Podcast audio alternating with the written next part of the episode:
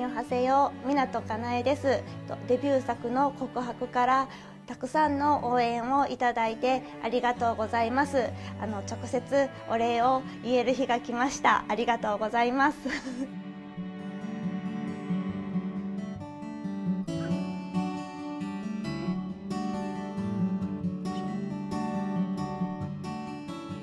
山女日記はあの実在する山を舞台にしているのでやはり自分が実際に登った山だけを舞台に描こうと思って山を歩くと自分と向き合う時間がとても長くて自分のあのまだ未熟さとか小さくて当たり前なんだとか頑張らなくていいんだって思うこともできて純粋な気持ちに戻れる場所だとあの支えてくれているものだと思います。あ絶対行きます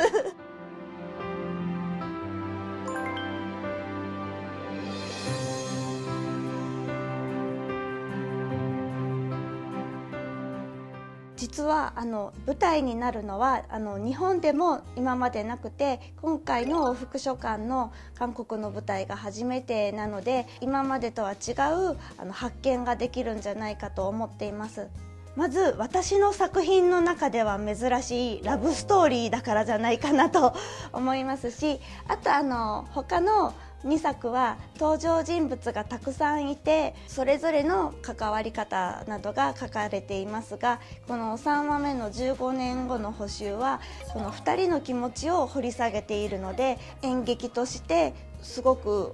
人物を掘り下げるのに適した話なんじゃないかなと思います。えっと、27歳で結婚をして28歳で子供を産んでで30歳で家を建ててもうあの一つ自分の人生がやることはやったなと満足したんですけれどもまだまだもう一つ新しいことができるんじゃないかと思ってパソコンを持っているのでこれで文字を書こうと思って一つ新しいことを始めることにしました。